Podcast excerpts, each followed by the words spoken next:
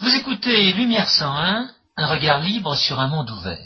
Aujourd'hui, François Guillaume et moi-même, Georges Lannes, vous proposons une émission sur ce qu'on peut appeler la fameuse euh, prétendue taxe Tobin.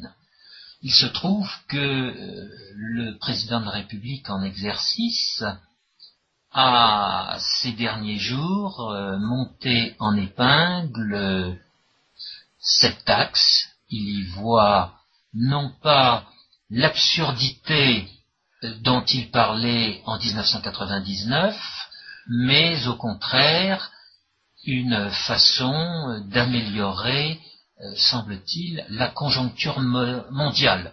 Euh, à ce propos, euh, afin que vous ne pensiez pas que nous rêvons, nous allons vous faire écouter un morceau d'anthologie du président de la République sur le sujet.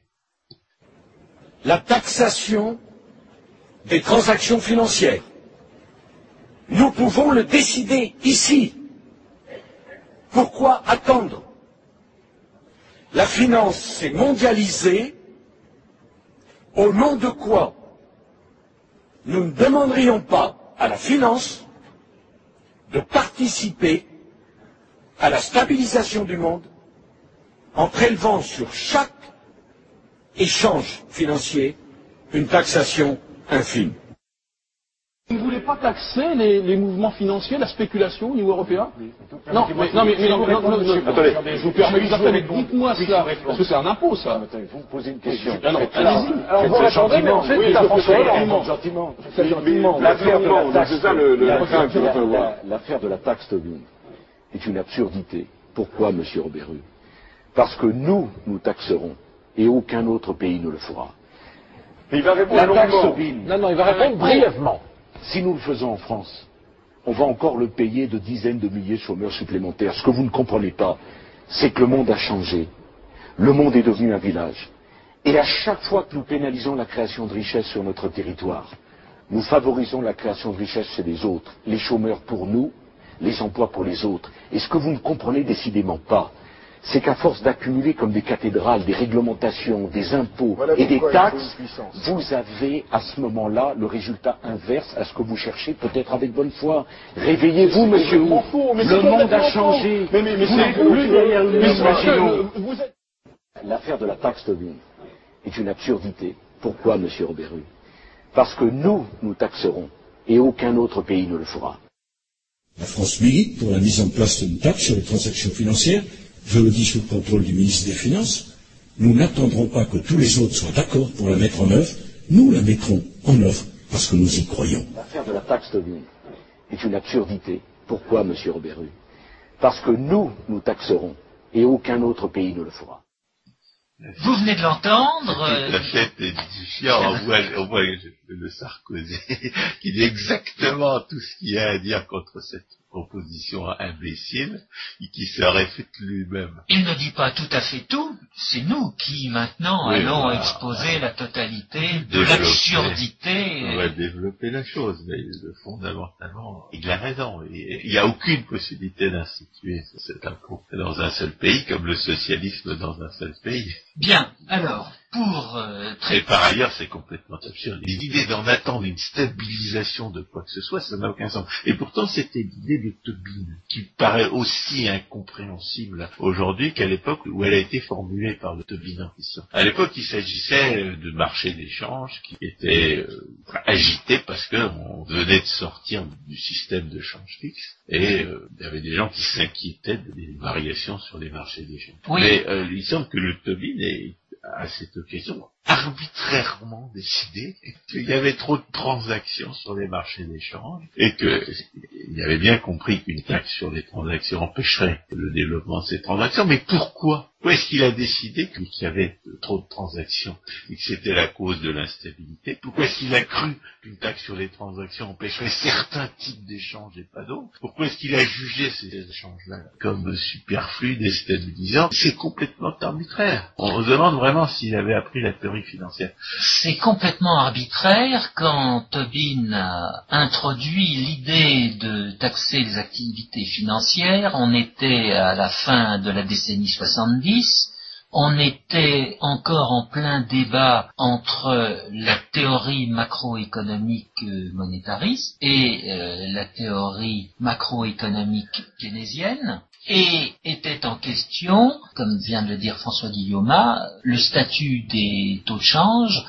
Fallait-il essayer de revenir au taux de change fixe comme ça avait été le cas de 1944 à 1971 ou bien est-ce qu'il fallait continuer avec euh, les taux de change variables, dits flottants? Une chose est certaine, Tobin fait une analyse très parcellaire euh, du marché des changes, où il fait intervenir d'un côté des comportements d'arbitrage et des comportements de spéculation, sur quoi nous allons euh, revenir dans un instant, et sur cette base très élémentaire, il en arrive à, comme toujours, demander l'intervention de l'État, au travers d'une taxe particulière sur ces échanges financiers.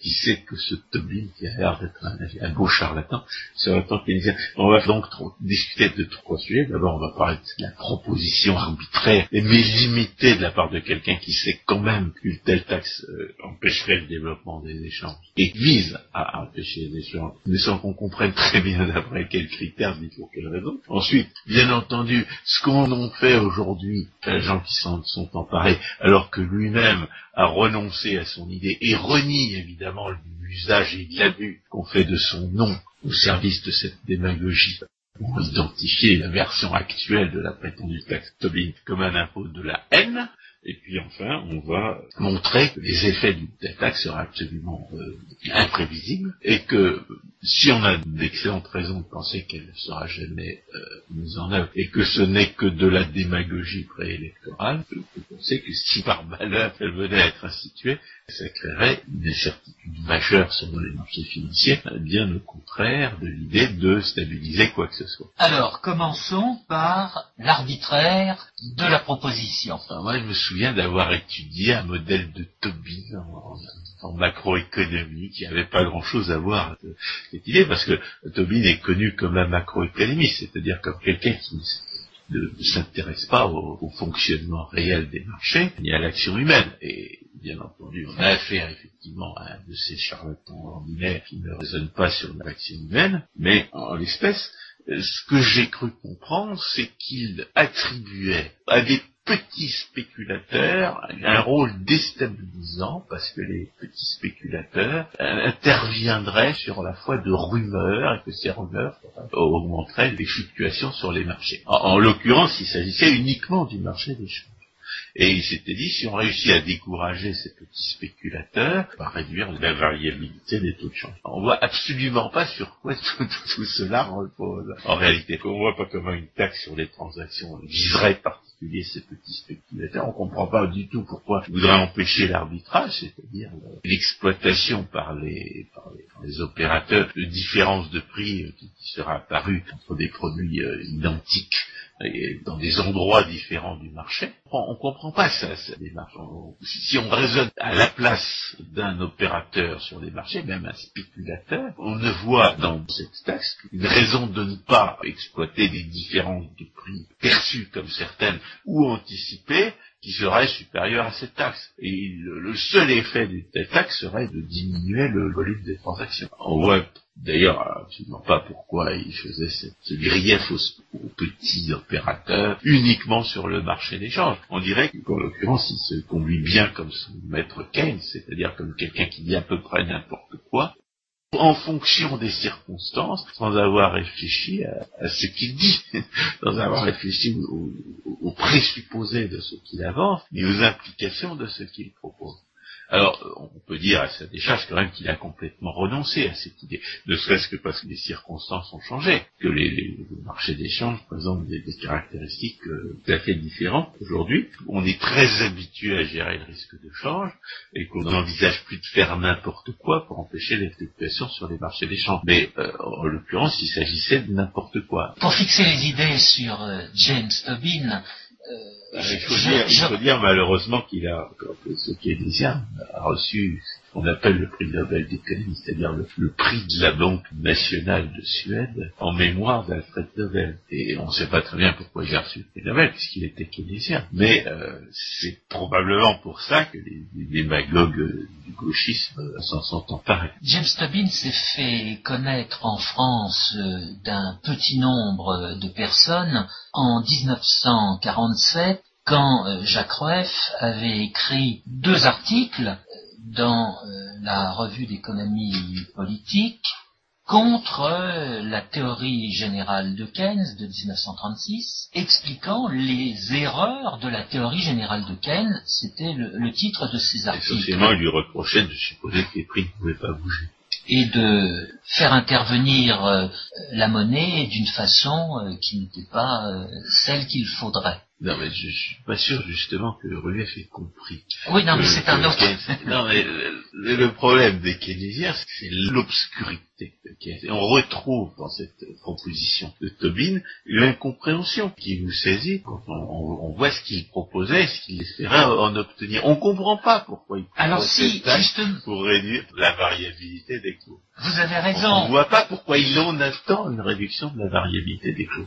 Vous avez raison, mais justement, euh, sur cette obscurité, je voulais, euh, cette obscurité de Keynes, je voulais dire un mot. Parce que justement, on peut reconnaître à James Tobin le mérite d'avoir essayé d'y apporter de la clarté dans un article de 1958. Vous apporter de la clarté à Keynes, c'est exposer ses contradictions. Oui.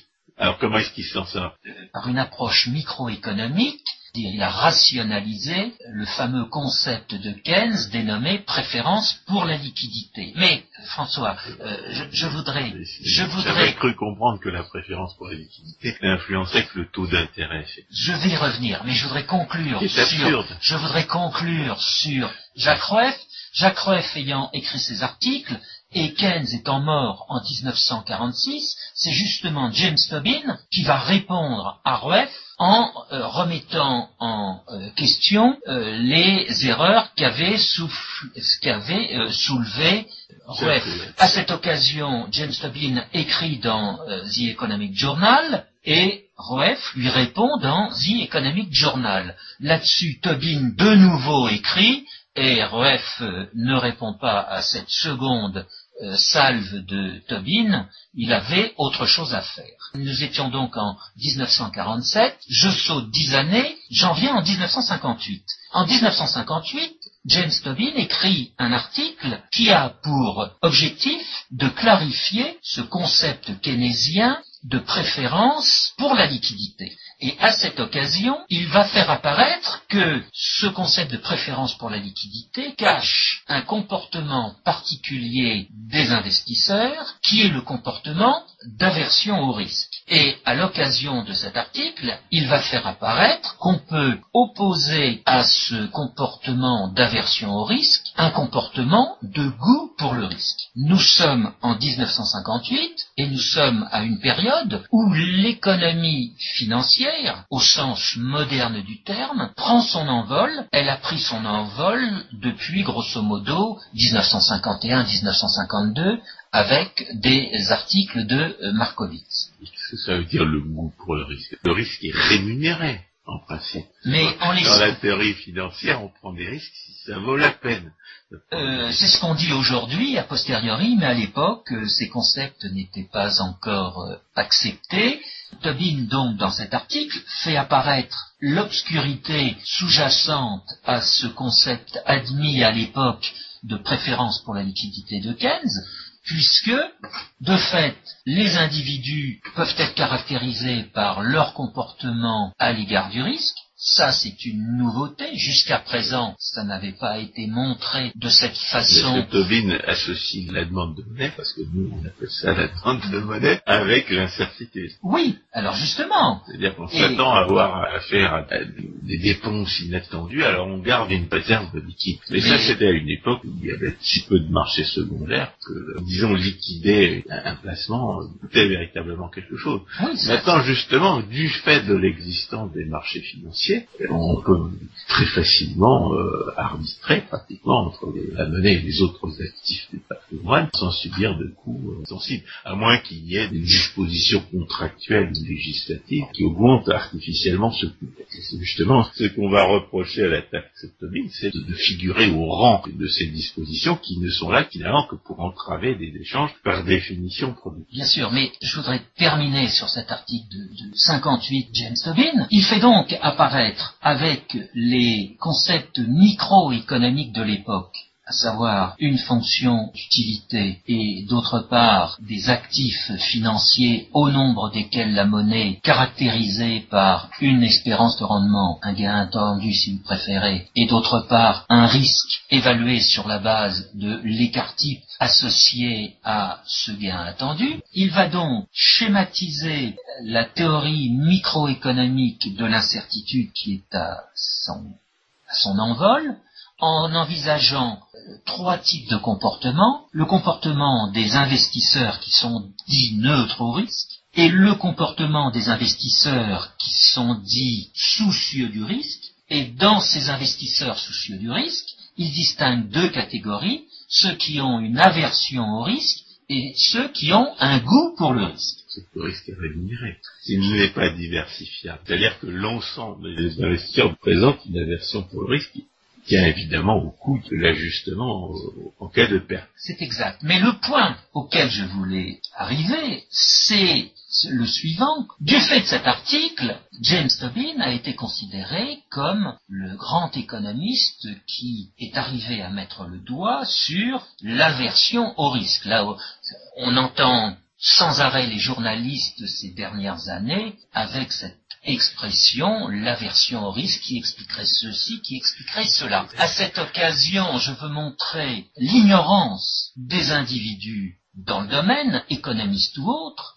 Il se trouve que Frédéric Bastiat, en 1850, dans son chapitre 12 euh, des harmonies économiques, intitulé Des salaires, il a l'occasion de concevoir le concept d'aversion pour l'incertitude, sans faire intervenir de mathématiques, sans faire intervenir d'hypothèses particulières sur la fonction d'utilité des uns ou des autres. Et- ne sont que des, des ajouts. Exactement.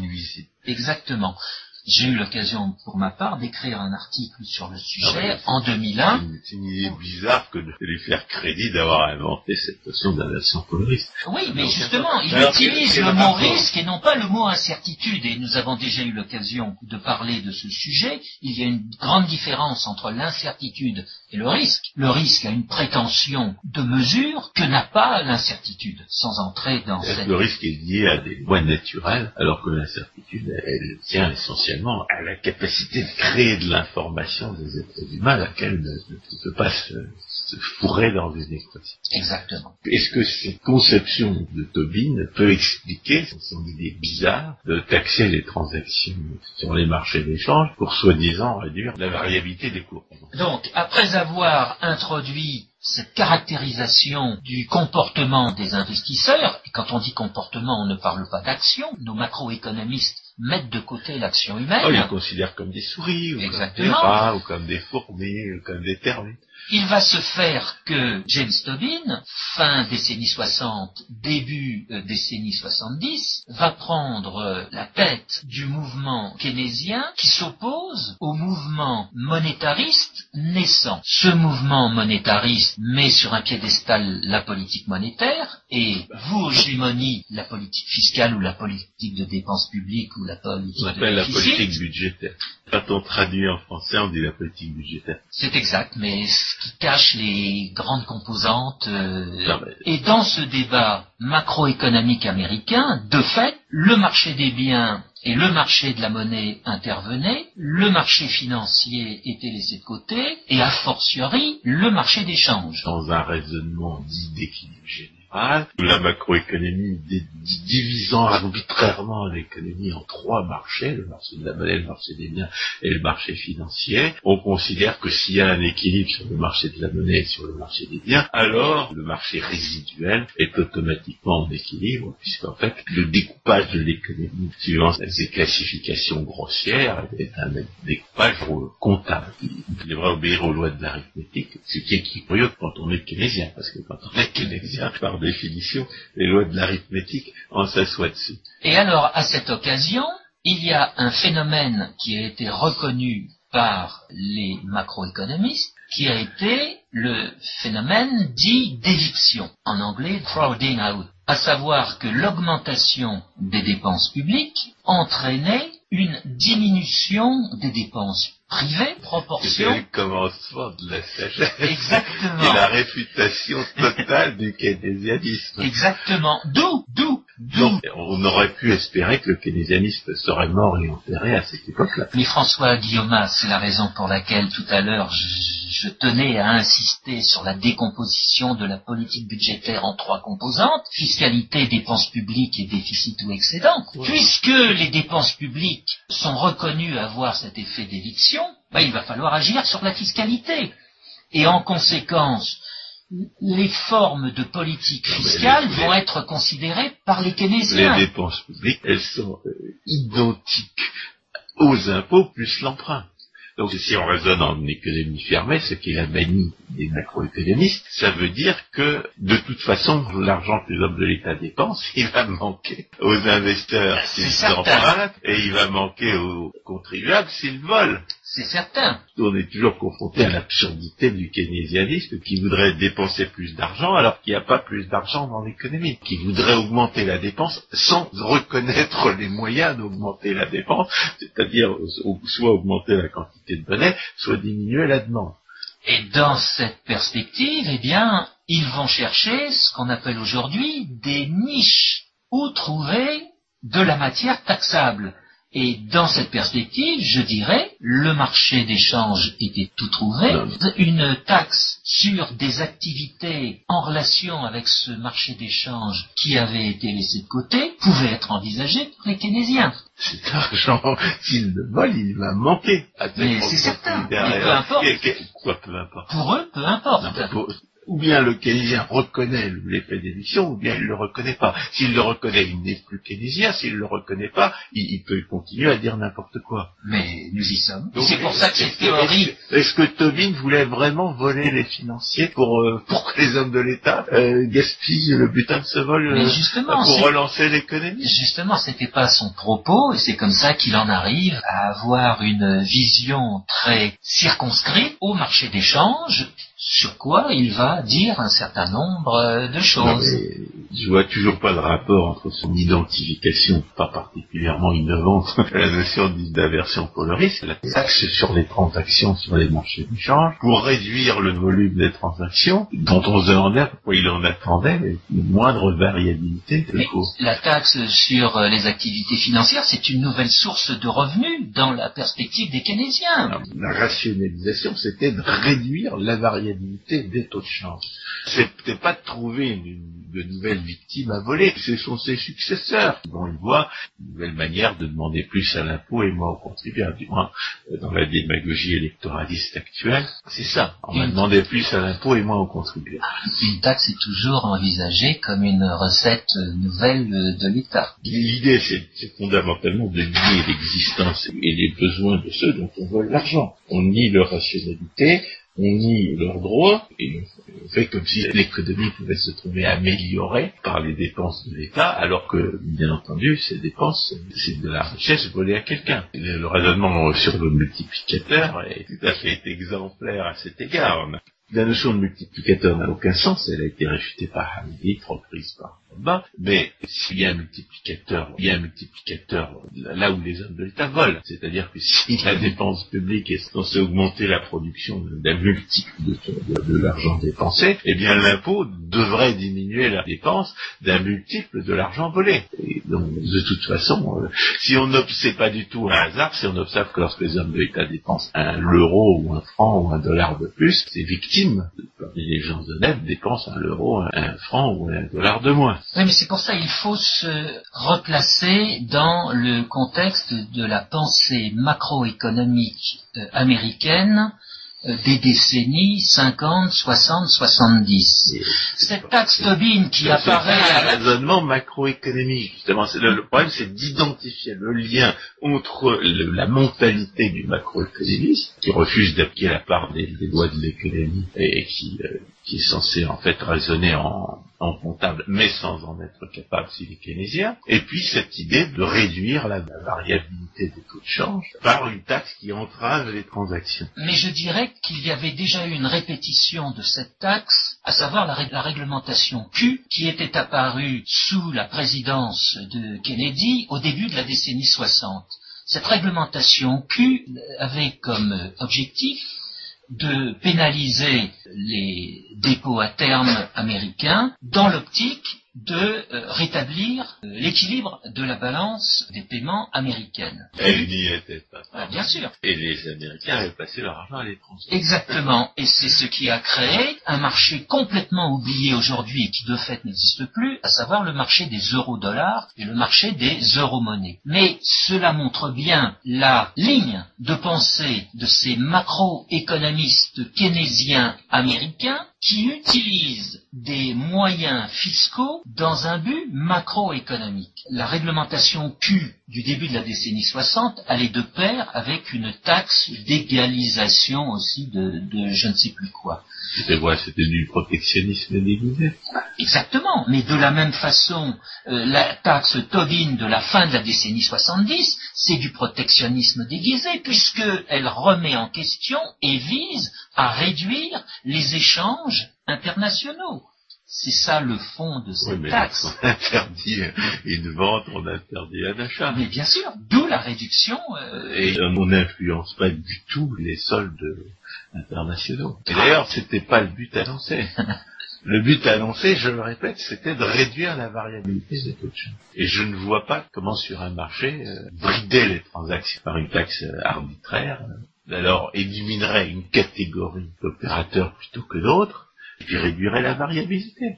Et aucune raison. Si la taxe est imposée à un marché particulier, eh elle va tout simplement chasser tous les opérateurs de l'endroit où la taxe est imposée, ils vont aller ailleurs, là où il n'y a pas de taxe. C'est ce qu'on va voir euh, plus tard. Mais si elle est imposée à tout le monde, euh, ça peut augmenter les coûts de l'échange, puis de façon imprévisible. Bien sûr, et, et, si les coûts de l'échange n'interviennent pas euh, dans euh, le modèle euh, en question, on se demande à quoi ça sert c'est des déclarations ex cathedra à la manière de Keynes, disant n'importe quoi et, et, espérant être pris au sérieux.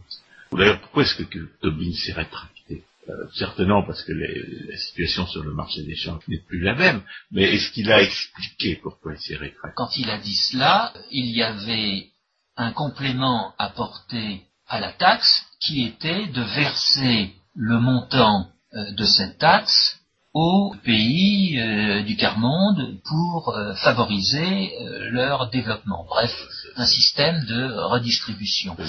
Et, mais ce cheval va être enfourché par ce mouvement dénommé attaque qui va en faire son qui va en faire son fonds de commerce. C'est toujours pas pourquoi il voulait taxer cette transaction particulière. Et puis cette idée des, des tiers-mondes, c'est, c'est tarte à la crème et une illusion grossière. Et, et ils s'envoient des lentilles, des gauchistes bien intentionnés. Oui, mais je crois que c'est pour cette raison que oui, cette taxe a été connue et non pas pour les premières raisons, d'où le comportement de Tobin de dire mais... Ça fait quand même des années, même les gens qui se soucient vraiment du développement des pays du tiers-monde, ils savent à quel point l'international est délétère maintenant. Des gens dont l'origine est vraiment euh, parmi ces ignares bien intentionnés. À partir du moment où ils cherchent vraiment à résoudre les problèmes, ils découvrent que l'aide internationale s'est volée les faibles dans les pays riches pour donner le butin vol aux puissants des pays pauvres. Et comme les puissants dans les pays pauvres, quand ils font des bêtises, normalement, le butin de leurs impôts devrait se réduire. Si on leur donne de l'aide internationale pour compenser, ils vont pouvoir continuer à faire des bêtises. Le cas le plus spectaculaire, c'était évidemment Mugabe, le Zimbabwe.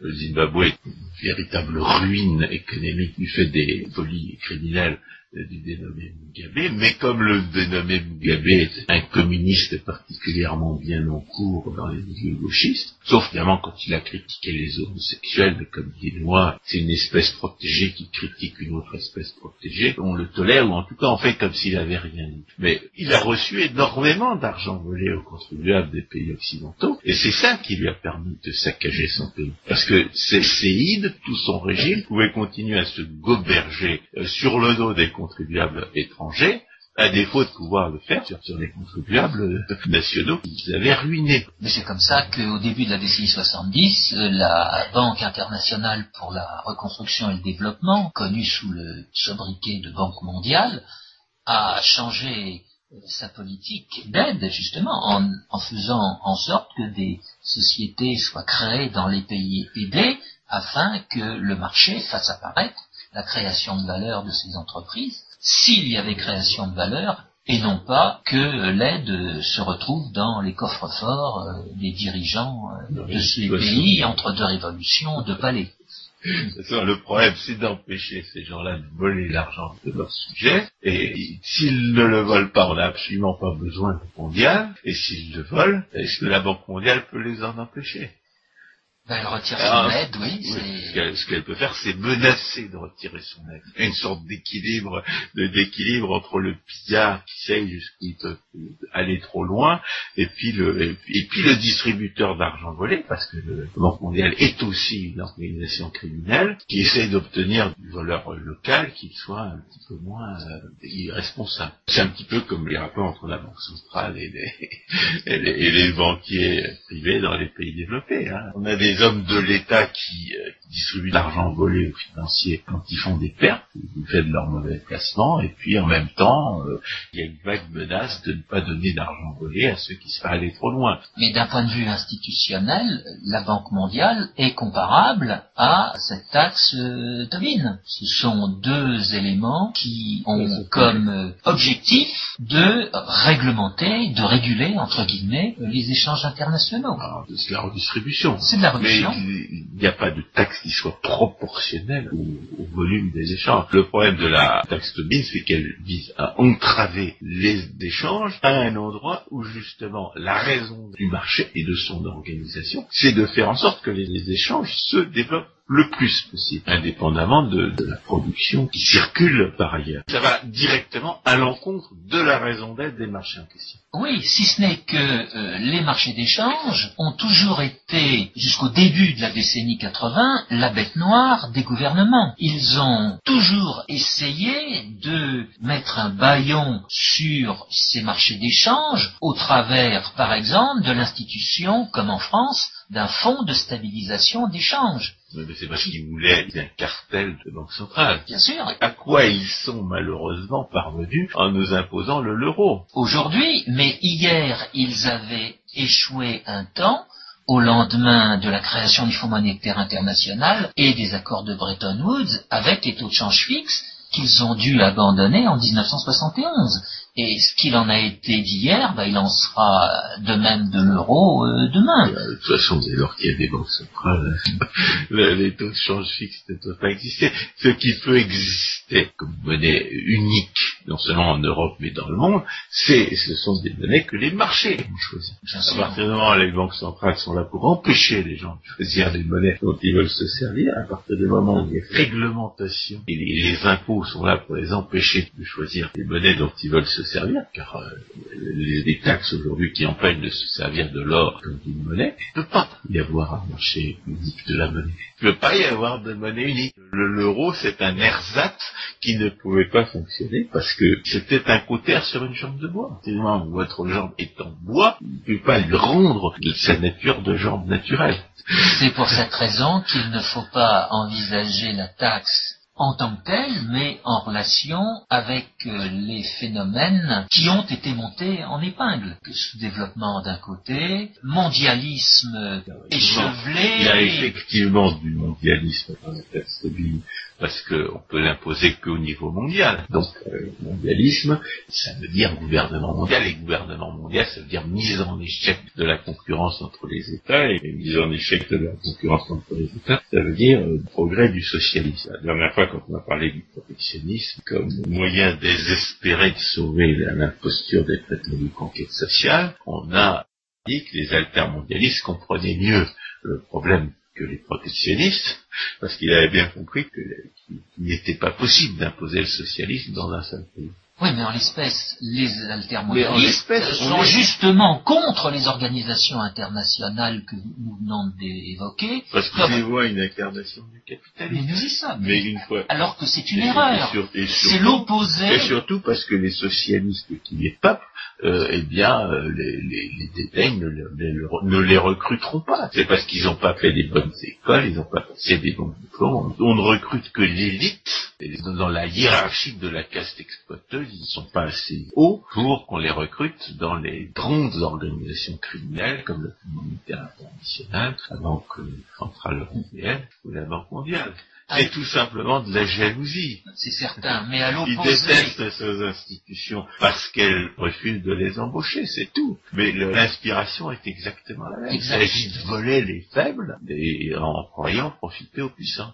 Et, quelquefois en y réussissant. Et il ne faut pas être dupe des critiques qu'ils font à ces organisations internationales. On ne sait pas s'ils en sont dupes eux-mêmes. Il y en a qui sont tellement ignares et analphabètes en économie qu'on peut tout à fait leur prêter un certain degré de sincérité, mais fondamentalement, ces gens sont dans des socialistes, c'est-à-dire des voleurs qui s'organisent pour voler les autres. Et qui devraient se reconnaître dans ces organisations internationales. Contre quoi J'évoquais Rueff tout à l'heure 47, ben j'évoquerai Rueff 46, qui a écrit des articles contre la création de ces organisations internationales, comme quoi elles ne pourraient aboutir à rien. De ce qu'elles prétendaient faire.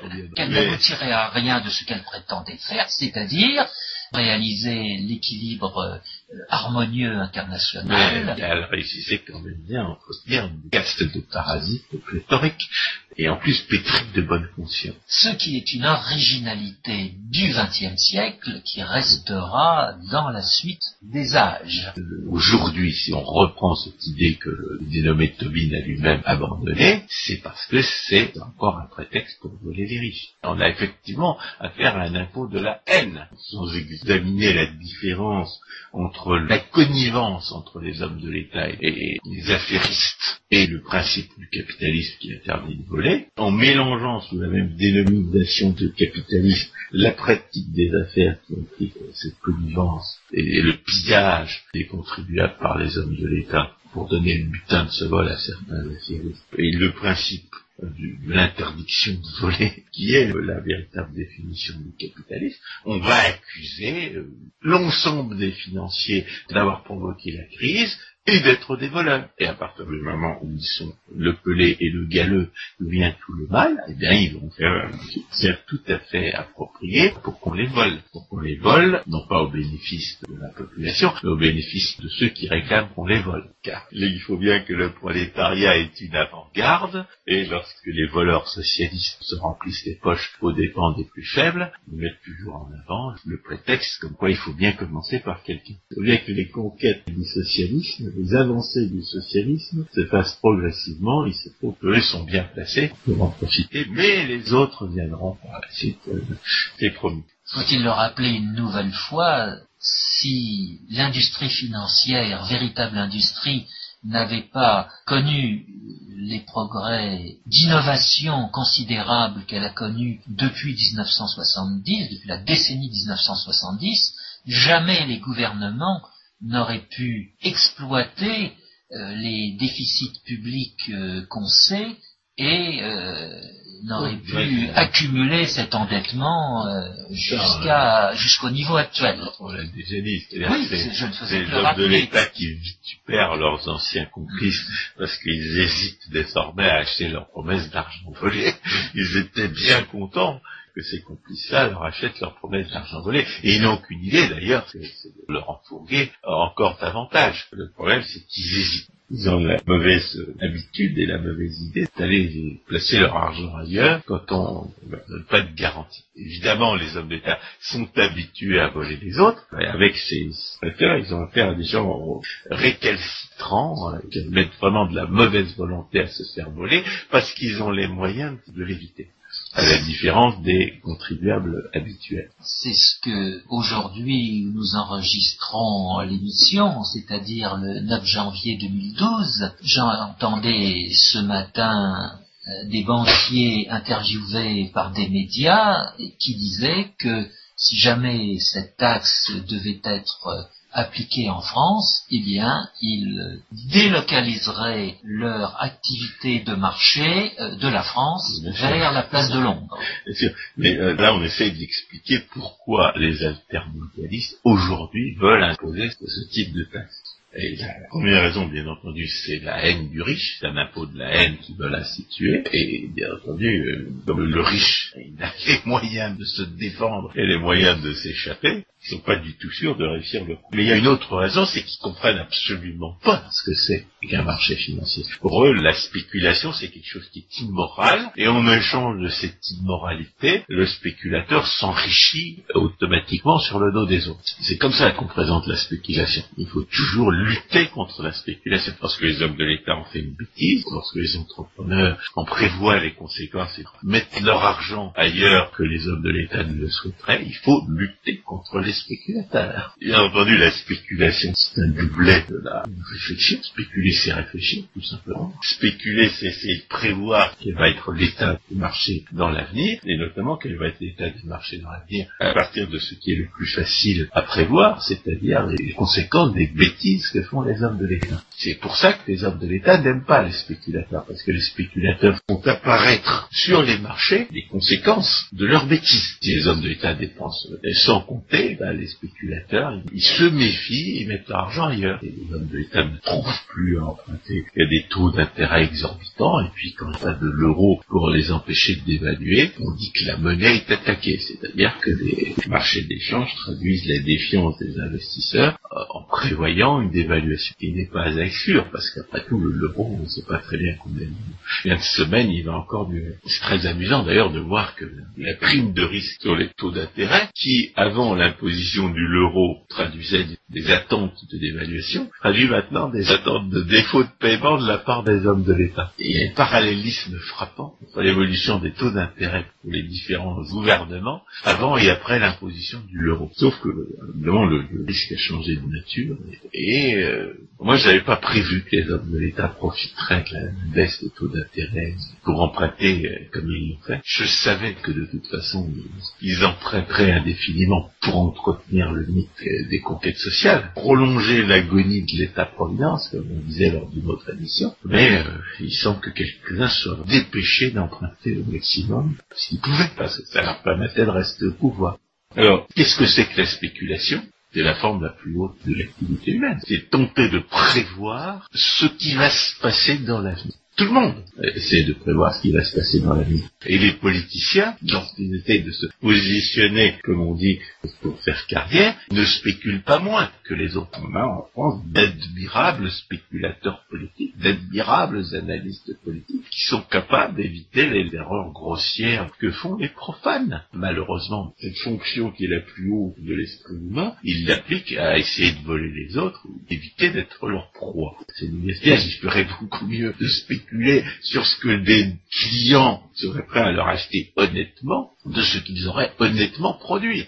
Toute cette capacité spéculative est complètement gaspillée dans la politique, puisque la politique, c'est l'argent des autres la politique ne s'occupant que du butin d'un vol, toute cette admirable capacité spéculative de nos politiciens, dégaspillée, elle serait beaucoup mieux utilisée dans, la production, au lieu d'être utilisée dans le du butin de ce vol qu'est l'impôt et, qu'est la réglementation. Donc la spéculation, on la voit chez des politiciens. La seule différence, c'est que dans l'économie, eh bien, on peut spéculer sur une production et non pas sur une prédation. Et dans les deux cas, d'ailleurs, on voit quelque chose dont la connaissance de la théorie financière permet de conclure que ça doit forcément exister, savoir qu'il n'est pas possible de donner des recettes pour la spéculation. La spéculation, ça ne s'apprend pas. Et dans une très large mesure, ça ne se rationalise pas. Là, on retrouve les raisonnements de Hayek sur la connaissance qui n'est pas transmissible, sur la connaissance qui est acquise par apprentissage et par l'expérience, et qui ne peut pas se communiquer verbalement. Le spéculateur, c'est quelqu'un qui, dans une très large mesure, aboutit automatiquement, par une sorte d'intuition et par un raisonnement qui n'est pas explicite, à des conclusions qui vont lui permettre de faire des profits dans la production ou des pseudo-profits dans la politique. Ou de ne pas perdre. Le spéculateur, c'est pas forcément un beau parleur. Ou alors, si c'est un beau parleur, ce qu'il dit n'est pas forcément très intelligent mais c'est une des formes les plus hautes de l'activité intellectuelle. Et les gens qui super les spéculateurs le font parce qu'ils ne comprennent pas euh, ce que c'est et surtout ils comprennent pas que dans la mesure où ils sont eux-mêmes des politiciens, parce qu'il faut bien être un politicien pour récupérer la spéculation, ils ne comprennent pas que la spéculation c'est quelque chose qu'ils font eux-mêmes. Ils ne comprennent pas que les spéculateurs financiers ne sont pas une activité intellectuelle terriblement différente de la leur. À cet égard, et de façon très schématique, on peut rappeler que ce concept de préférence pour la liquidité de Keynes, c'est-à-dire cette composante de la demande de monnaie expliquée par euh, certaines anticipations de taux d'intérêt,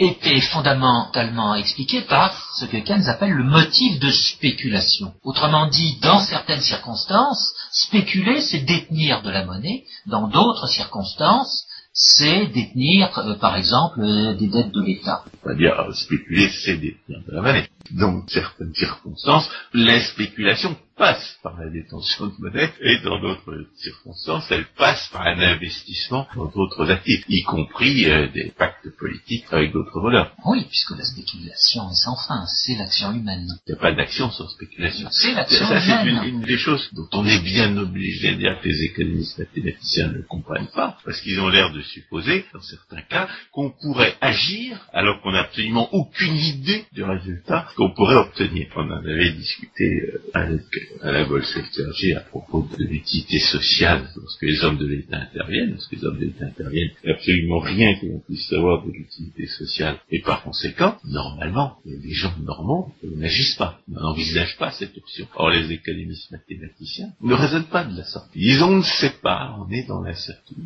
mais l'option n'est pas disqualifiée. Si elle est disqualifiée. Parce qu'on n'agit jamais que si on s'est fait une idée des conséquences de son action. Donc la spéculation est inhérente à l'action. Alors, reprocher aux gens de spéculer, en réalité, c'est leur reprocher de faire ce qu'ils ne peuvent pas ne pas faire. Donc euh, c'est un discours typiquement soviétique. C'est le décret du Politburo qui prévoit de couper la cinquième patte à tous les lapins. Les lapins n'ont que quatre pattes, mais à tout moment, le Politburo peut décider laquelle de leurs quatre pattes est la cinquième et la leur couper. Là, on a affaire à des gens qui ne peuvent pas ne pas spéculer, parce que tout le monde spécule, mais on va décider arbitrairement, parmi les gens qui réfléchissent aux conséquences de leurs actes pour l'avenir, d'appeler spéculation ce qu'ils ont choisi de faire, et par conséquent, on va leur en faire griller, on va les que c'est pas bien, que c'est criminel, que c'est dirigé contre l'intérêt des peuples, et on va les en punir. Bien entendu, comme les spéculateurs ne peuvent gagner de l'argent s'ils réussissent à, à faire disparaître les différences de prix dans l'espace et dans le temps, on va aboutir exactement à la conséquence inverse de ce que l'on prétendait obtenir, c'est-à-dire on va augmenter les fluctuations. Si les spéculateurs ne peuvent gagner de l'argent qu'en achetant quand c'est bon marché et en vendant quand c'est cher, de telle manière que les fluctuations de prix soient lissées au cours du temps, si on leur interdit d'opérer, les fluctuations de prix ne pourront plus être atténuées par ceux des spéculateurs qui auront correctement spéculé, c'est-à-dire qui auront correctement prévu l'évolution de prix et qui auront correctement identifié les différences de prix différents endroits. Spéculer et anticiper vont de pair. N'entrons pas dans les considérations qui pourraient distinguer ces deux mots. Gens qui ne savent pas que c'est que la spéculation vont prôner la taxe Tobin qui pourrait éventuellement avoir pour effet d'augmenter les écarts de prix dans l'espace et dans le temps, ce que est précisément la source de l'incertitude. Mais il y a une autre chose que les partisans de la taxe Tobin ne comprennent pas, c'est à quoi servent les marchés financiers. L'exemple typique de cette incompréhension, c'est Maurice Allais, constatant que les transactions sur ce type de marché se développent beaucoup plus vite que la production qui est à l'origine des droits de propriété qu'on y échange, et qui décrète, parce, qu'il n'a pas compris à quoi servaient ces marchés, qui décrète que c'est scandaleux, que les, marchés ne devraient pas se développer plus que la production. Mais les marchés en question sont là, justement, pour faciliter les échanges de, types de propriété, de manière à ce que les individus ne, subissent pas des risques qui peuvent être diversifiés et ne soient pas coincés dans des investissements qui ne leur permettraient pas de disposer de ressources au moment besoin. Euh, je parlais tout à l'heure des marchés secondaires marché secondaire, c'est un marché qui vous permet de vendre des types de propriétés sur des promesses de richesse qui ne sont pas encore livrées. Lorsque vous achetez une obligation, en général, ce n'est pas vous qui avez fait le premier prêt d'argent vous achetez une obligation, c'est une promesse d'argent que quelqu'un a fait à quelqu'un d'autre. Et vous, cette promesse, vous la rachetez parce que ce quelqu'un d'autre préfère détenir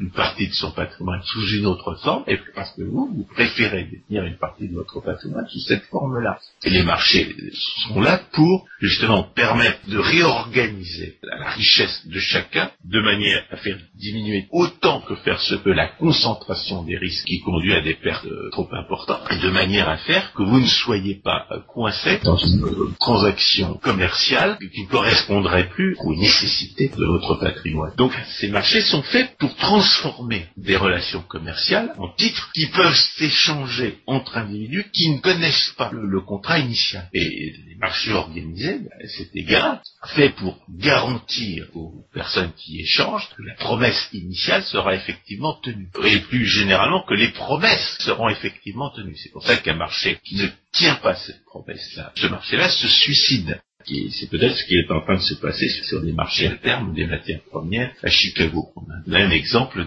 de marché organisé qui a refusé de, se mettre à la place d'opérateurs défaillants et on peut se demander pourquoi les gens continuent à échanger sur ce marché-là. Il est compromis dans son existence mais qu'il a trahi ses promesses et que les opérateurs n'ont plus vraiment de raison de faire confiance ni à eux ni aux autres opérateurs. Il avait mal calculé le risque global, le risque de marché qu'il devait, à quoi il était exposé. Oui, justement, justement, peut-être qu'ils n'ont plus les moyens. Et à partir du moment où ils renient leurs obligations à une occasion particulière, les participants au marché ont, d'autant plus de raisons de douter de l'exécution des promesses qui s'échangent sur ces marchés. Par conséquent, ça augmente considérablement le risque. Mais nous parlons de marché organisé. Un marché organisé n'est jamais qu'une firme. C'est une firme d'un service particulier, d'un panier de services particuliers qui va être euh, offert aux investisseurs euh, intéressés par euh, tel ou tel titre de propriété.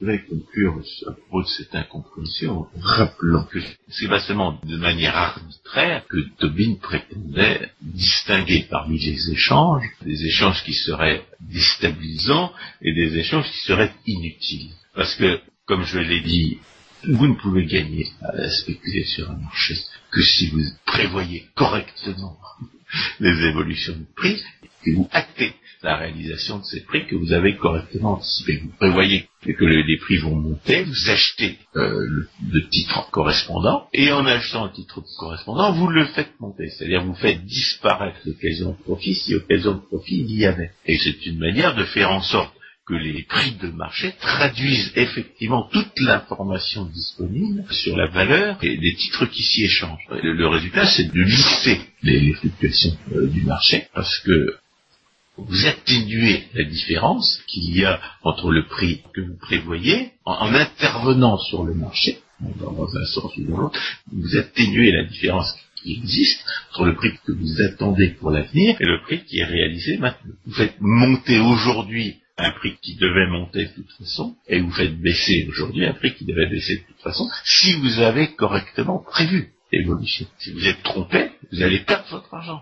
À cet égard, les, marchés dits spéculatifs sont des marchés qui éliminent ceux qui se trompent trop souvent. Mais de fait, l'expression marché spéculatif, euh, c'est un pléonasme. Un marché est fondamentalement spéculatif. Vouloir, On a déjà parlé de spéculation en disant qu'on ne peut pas ne pas spéculer. Reprocher aux gens de spéculer, c'est de prétendre identifier arbitrairement parmi tous les gens qui ne peuvent pas ne pas spéculer, les gens qu'on va appeler des spéculateurs et dont on va dire que c'est très mal qu'ils spéculent Ce que je voudrais euh, rappeler à cette occasion, c'est que le marché élimine les gens qui prévoient mal ce qui va se passer. Et il ne retient que les gens qui prévoient bien. La mesure où il existe une capacité à prévoir mieux que les autres, euh, il n'est pas forcément possible de s'assurer par des moyens statistiques, parce que peut-être que les gens ont simplement eu de la chance pendant quelque temps, dans la mesure où il existe quelque chose qui s'appelle la capacité à prévoir mieux que les autres, celle-ci est, est, conservée sur le marché, et ceux qui ont l'expérience nécessaire, ceux qui ont la capacité nécessaire, contribuent à réduire les écarts de prix dans l'espace et dans le temps. Donc la première euh, raison pour laquelle Tobin avait, selon toute vraisemblance, tort quand il prônait sa taxe, c'est que c'est le marché, et non pas quelque intervention réglementaire que ce soit, qui réduit les fluctuations de cours. Le marché, c'est l'activité des spéculateurs sur le marché, dans la mesure où ce sont de non-spéculateurs qui, en elles-mêmes, conduisent à, réduire les fluctuations de cours et avec pour conséquence, bien entendu, qu'accuser la spéculation d'être la cause de fortes variations, c'est, dans la plupart des cas, parce que les spéculateurs peuvent se tromper, c'est un contresens. Et la deuxième raison pour laquelle il est absurde de prétendre identifier sur le marché, sur le prétendait le faire des gens dont les transactions ne seraient pas nécessaires mais nuisibles au marché, c'est que c'est par définition que l'échange est productif. Lorsque vous échangez, vous échangez volontairement quelque chose qui a moins de valeur pour vous contre quelque chose qui a davantage de valeur pour vous. Et par conséquent, pour vous c'est productif. Et pour votre contrepartie, c'est également productif. C'est d'ailleurs, lorsque vous achetez un produit, lorsque vous le vendez à terme, parce que vous attendez à ce que son prix euh, augmente ou qu'il baisse, il faut bien pour que la transaction ait lieu que vous ayez en face de vous quelqu'un qui pense le contraire, qui craint le contraire ou qui espère le contraire? Les divagations d'un Jean-Pierre Dupuis sur le mimétisme des marchés, sur le caractère déstabilisant de ce mimétisme, se heurte quand même au fait que pour que les marchés existent seulement, eh bien il faut que tout le monde n'ait pas la même opinion. D'ailleurs, si vous suivez l'actualité d'un marché quel qu'il soit, vous êtes amené à constater le plus souvent que pour un individu qui vous explique avec les meilleures raisons du monde pourquoi tel ou tel prix va monter, ou tel ou tel événement va se produire, vous trouvez un autre spécialiste tout aussi expert qui vous explique avec des raisons tout aussi bonnes pourquoi cet événement ne va pas se produire, pourquoi le prix ne va pas monter mais baisser. Et c'est pour ça que les marchés existent, parce que tout le monde ne se fait pas la même idée de l'évolution à venir. Et c'est pour ça que j'ai insisté tout à l'heure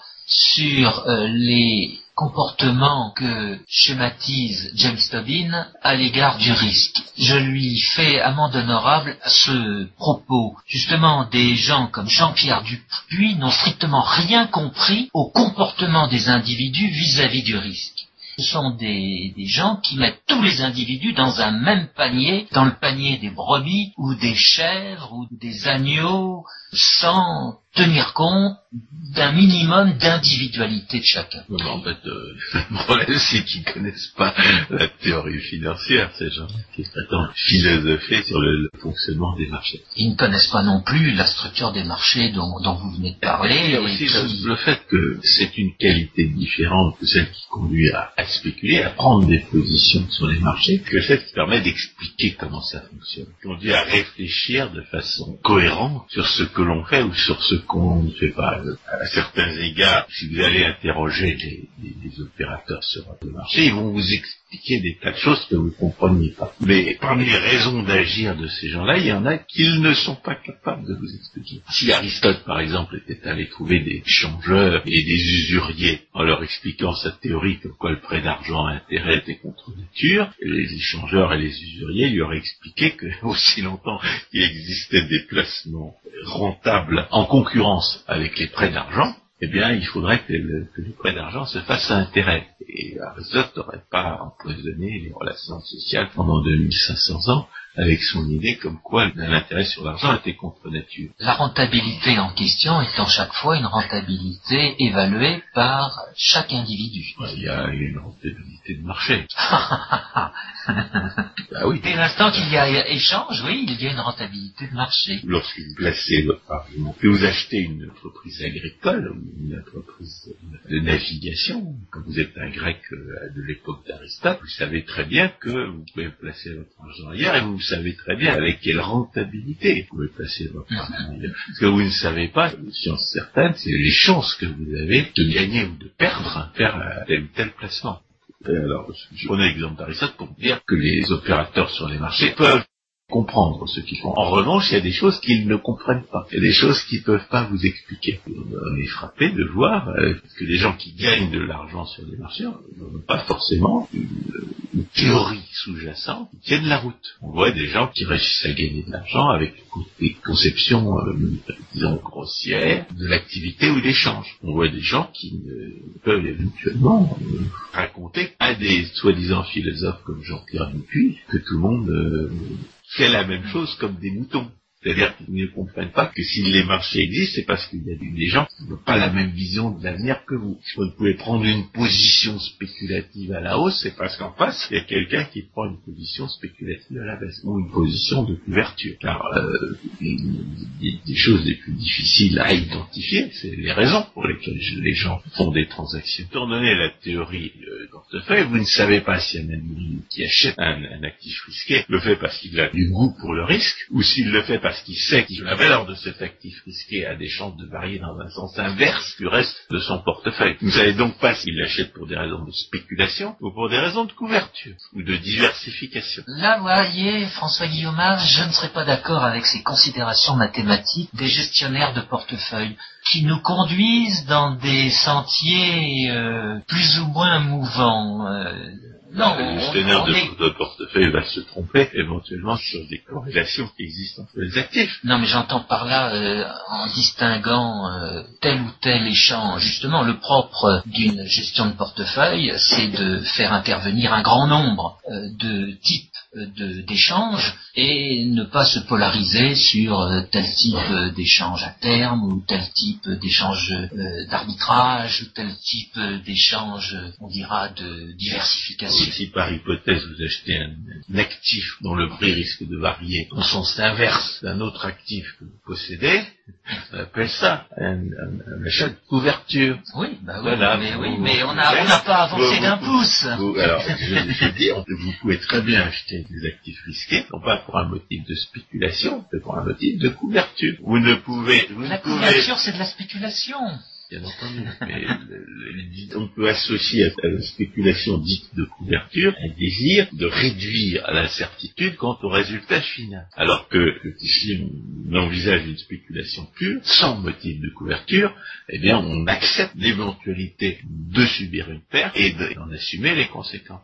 La couverture est une prise de risque on aurait pu gagner et on ne gagne pas parce qu'on s'est couvert. C'est la même chose que quand on achète une assurance. Lorsque vous achetez une assurance, vous risquez de perdre une petite somme pour être compensé en cas de perte d'un gros capital. Je disais cela pour ne pas entrer dans le cercle infernal des considérations qui consistent à dire qu'il y aurait des bons échanges et des mauvais échanges, des bons échanges qui ne mériteraient pas d'être taxés et de mauvais échanges qui doivent être taxés. Je suis là conclure en disant justement c'est tout à fait arbitrairement qu'on prétend identifier des bons échanges qui ne devraient pas être taxés et des mauvais échanges qui, euh, qui devraient l'être sous prétexte que c'est de la spéculation. Tout est de la spéculation et lorsque vous prenez des positions dont on pourrait penser a priori qu'elles vous exposent à un risque élevé de gain ou de perte, eh bien vous ne pouvez même pas savoir c'est une position risquée pour l'individu en question si vous ne connaissez pas le reste de son patrimoine. Donc il est absurde de prétendre juger des transactions en tant que telles de ce point de vue-là. Vous ne connaissez pas tout du patrimoine de ceux qui y participent. Et c'est pour ça qu'il ne faut pas opposer les transactions financières à des transactions qui ne seraient pas financières. C'est pour ça qu'on est dans l'absurdité la plus totale. C'est pour cela que Nicolas Sarkozy en 99 avait souligné l'absurdité d'une taxe sur les transactions financières, mais comment en est-il arrivé aujourd'hui à soutenir au sein de l'Union européenne seule une taxation contre vents et marées des transactions financières? C'est une posture euh, démagogique à 300 jours des élections présidentielles. Il y a des imbéciles qui croient qu'il faut une taxe Tobin, alors il, va essayer de défendre la taxe Tobin euh, en dépit du fait qu'il a une chance euh, minime d'être alors, la première chose qu'il faut dire à propos de cette éventualité, c'est que, bien entendu, la taxe Tobin, ça ne peut pas exister dans un seul pays. Pourquoi? Parce que si vous empêchez les marchés de, faire leur travail, ce pourquoi ils sont faits, c'est-à-dire se développer beaucoup plus vite que la production et les échanges matériels, l'activité va se déplacer ailleurs. S'il n'y a une taxe de ce genre que dans un seul pays, les opérateurs déserteront le pays en question. Donc l'idée qu'un seul individu, qu'un seul chef d'État prétende imposer une telle taxe, face à des gens qui évidemment ne veulent pas en entendre parler, ça montre vraiment le caractère illusoire du projet et sa nature de, posture euh, démagogique à, l'approche des élections. Donc, si on pouvait envisager par malheur que la taxe soit imposée à l'ensemble des transactions dans l'ensemble ça voudrait dire qu'il y a un gouvernement mondial. C'est-à-dire que la collusion entre les chaînes d'État dans l'ensemble du monde est devenue un gouvernement mondial. Et un gouvernement mondial, c'était quelque chose qui met en échec court-circuit la concurrence entre les États. C'est le, début d'un totalitarisme auquel on ne peut pas échapper en, votant avec ses pieds, c'est-à-dire en traversant une frontière. Les, altermondialistes ont bien compris que la mondialisation des échanges exposait l'imposture des prétendues conquêtes sociales et mettait en échec leur tentative pour voler les gens dans un seul pays. Ça que les mondialistes sont plus intelligents que les protectionnistes. Alors, euh, du point de vue économique, une taxe sur toutes les transactions empêcherait les marchés de fonctionner et dans des proportions qui ne sont pas prévisibles.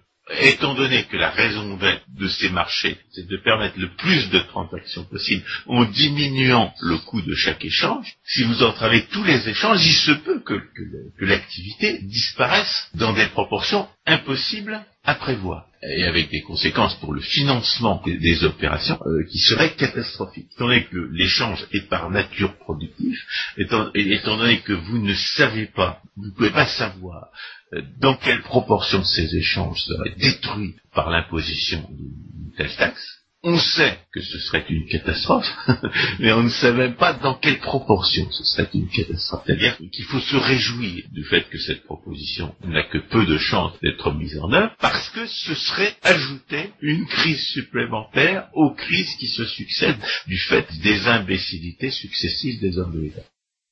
Au départ, une politique qui vise à forcer les banques à prêter à des individus insolvables, aggravée par une politique d'inflation, continuer par une politique de dépenses publiques incontrôlée, faite dans un contexte où les hommes de l'État croyaient pouvoir emprunter indéfiniment sans sanction, emprunts qui sont aujourd'hui sanctionnés par le refus des épargnants de continuer à leur prêter aussi à cette crise qui a d'abord été euh, immobilière, puis financière, et qui est maintenant budgétaire, on ajoute un sabotage des marchés financiers, alors que les, les participants à ces marchés financiers sont déjà gravement fragilisés par les mauvais prêts qu'ils ont faits successivement à des emprunteurs privés, puis à des États, on est certain d'assister à un effondrement euh, de ce système financier. Merci François Guillaume. Nous avons fait le panorama de ce sur quoi ouvre cette instauration potentielle d'une taxe sur les activités financières par le gouvernement français, espérons que les autres gouvernements resteront fermes sur leur position et des échéances électorales ou de la culture économique dans les autres pays qui est quand même plus développée que chez nous. On peut l'espérer. François Guillaume, merci beaucoup. Chers auditeurs, à une prochaine fois.